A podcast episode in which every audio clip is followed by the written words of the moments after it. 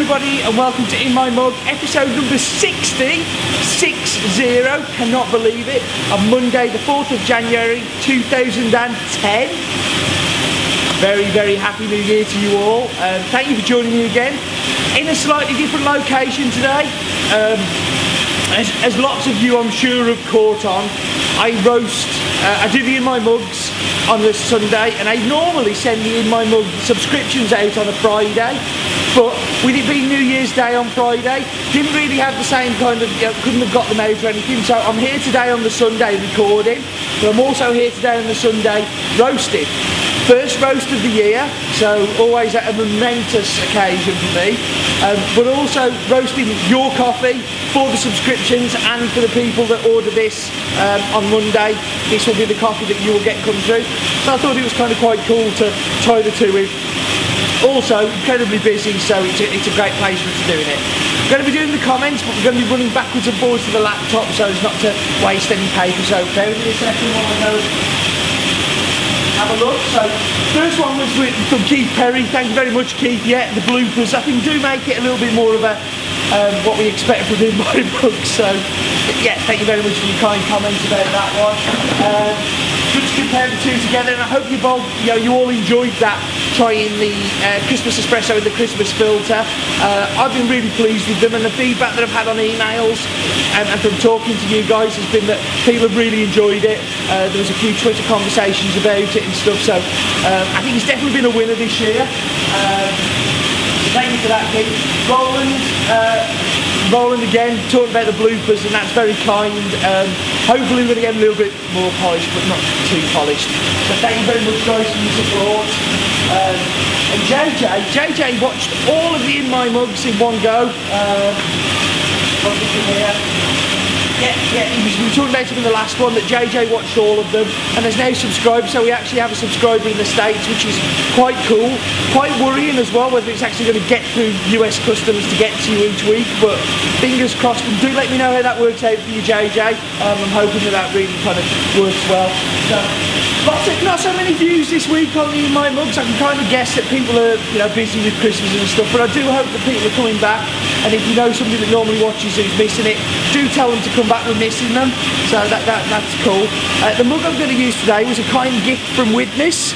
Um, if you may remember, I can't remember which episode it was, but we uh, we did one after I'd been to Widnes, and we had loads of views after it.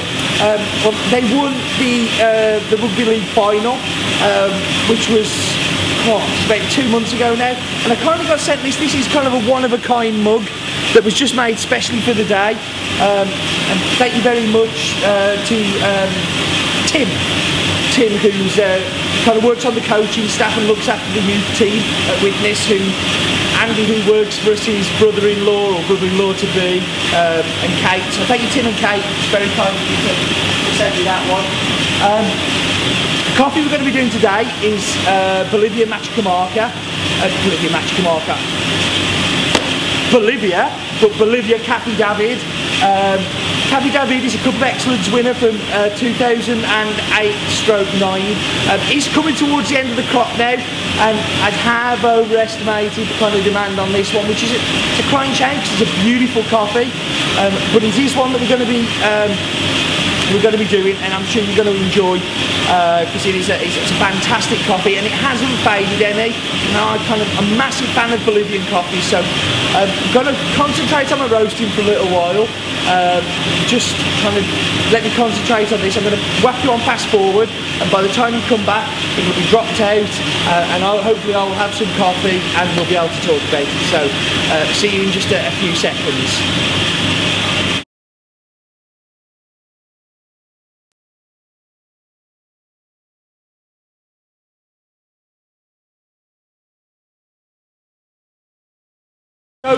Um, just to let you know where we're at, I've just dropped the heat down on this. I'm just hitting first crack. We are 10 minutes So we're kind of place where I really want to slow it down a little bit now and develop some of the flavours. So first crack becomes exothermic where it's giving off heat. So as it gives off heat, you don't need to apply so much heat. I want a nice gentle curve. I don't want any shooting off and I want to be in control of the roast. So that's what I'm doing at the moment. Um, still not ready to talk about the coffee though, so back in, yeah, a few seconds again.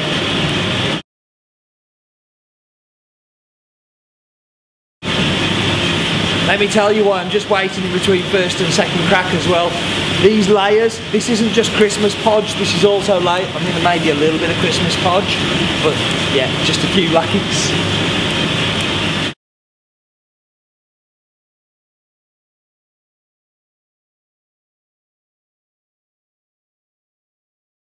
Okay, so I'm coming to the part now where I'm going to drop the coffee, um, really very close. I can hear the first crack is finished. We're just entering the very first pots of second crack. Um, and I'm all ready to drop now. So unapply my heat, turn on my cooling arm, turn on my cooling exhauster. There we go. So what's happening now is the cooling fan underneath is sucking as much of the smoke through as it can. When you first drop it, you do get this little bit of a plume coming off, but within a few seconds. So we're just into second crack on this one. You can hear that pop, pop, pop, pop, um, and that's the very first few pops of it. Uh, no oil showing, and just this is incredibly hot, but can you see that? Okay, so that's one side. So you can see that this is just into there. I'll take some photos and I'm going to show you the rose colour now. Um, and on that rose colour you'll see, you know, just, just on the very cusp uh, of second. And what I would call a perfect espresso roast. But it's also a great filter roast for this coffee too. And that's the way we're going to be trying it in the filter. So um, bear with me a second I just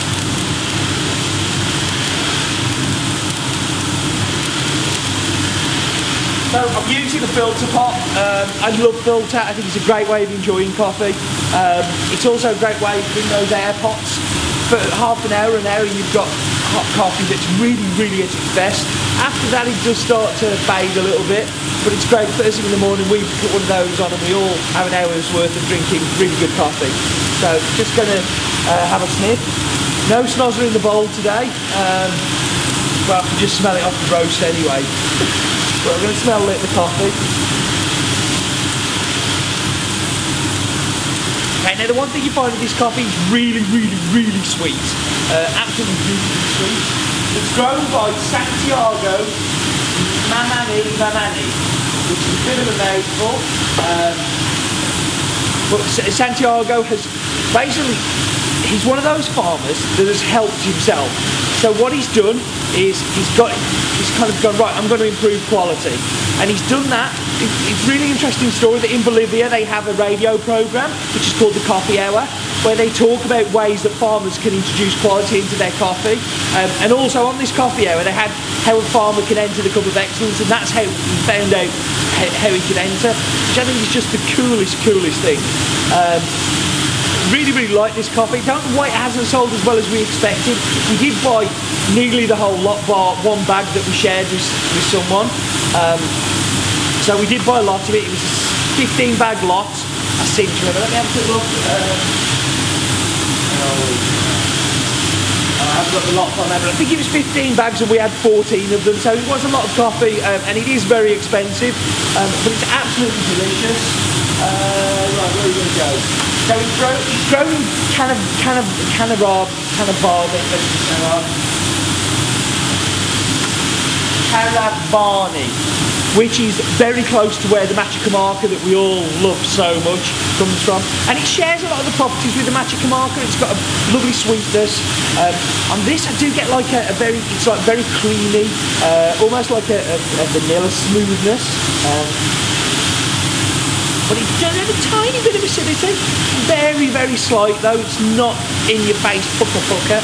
This is an all-day drinking drink. You can just sweep this back. Now I know this is an espresso works extremely well as well because that sweetness just really kicks in. Um, and this is, a, this is definitely no sugar coffee. Um, now, kind of It's a tiny farm. The altitude is 1,350 metres above sea level, which you know, is pretty good for Bolivia. It's not massive, but it's very, very good still. And it's 50% Caturra and 50% Criollo, which is um, a local varietal.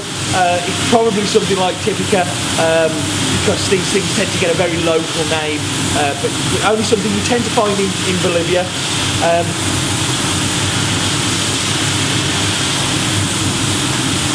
Fully washed, which we've come to expect. Actually, I got the altitude wrong. I thought that was wrong, so that's why I was just looking on there. It's actually 1,530 metres, which is much more what I would expect from Bolivia. They have some wicked altitudes there. Um, this year's winner from the Cup of Excellence, I think was like 2,000 metres, above 2,000 metres, which is just obscene really for, for um, uh, for, for be growing. It's really, really right on the cusp of being too cold to, to grow. Um, so yeah, a great coffee. Uh, would really love you to try it. Um, we've got four bags left. I'm looking at the bags. In fact, let me show you the bags over there. So these are the bags here. We've got one, two, three, four bags. Um, sorry, hope you're not feeling seasick. Um, you know, not, it's not going to be around for forever and ever, um, but we've probably got six weeks left of it and then it's going to be gone. I'm going to make sure it is gone before the new Machacamarca arrives, which should be the end of, end of January, beginning of February, um, and, and also the new Bolivian Cup of Excellence, which, which we've got coming. So, short chance to try it. Going to give you a real big New Year's voucher as well for those who aren't subscribers. So I'm going to give you a £2 off voucher coming up below. Um, there's a chance to try this coffee and a chance that I want to move it before it really, you know, the move becomes past crop because it is moving very close towards that now, um, but still holding up incredibly well. Listen, thank you very much for joining me. Sorry for the little bit of the random nature of, of, of being my mother this week, but it's kind of quite cool that the coffee you're going to be drinking, you've seen it roasted and, uh, and, and seen it drop out. So until next week, thank you very much for joining me and uh, life's too short for New Year's. Oh, that's rubbish. No, uh, life's too short for bad coffee.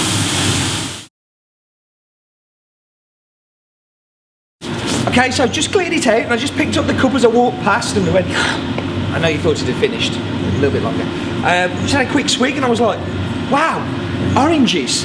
Um, so do look at this coffee as it cools and come back in oranges. Um, and one thing that really reminded me of as well, it was kind of like, as I thought oranges, I thought, okay, this coffee, kind of it's like an orange flavoured Werther's original. That's the creaminess cutting through and that kind of caramelly sweetness. Um, so orange flavoured Werther's Original. If you don't know what a Werther's Original is, it's an old grandad sweet that, um, yeah, isn't so popular anymore, but that's what this cup reminds me of. Um, I couldn't leave it without kind of saying that.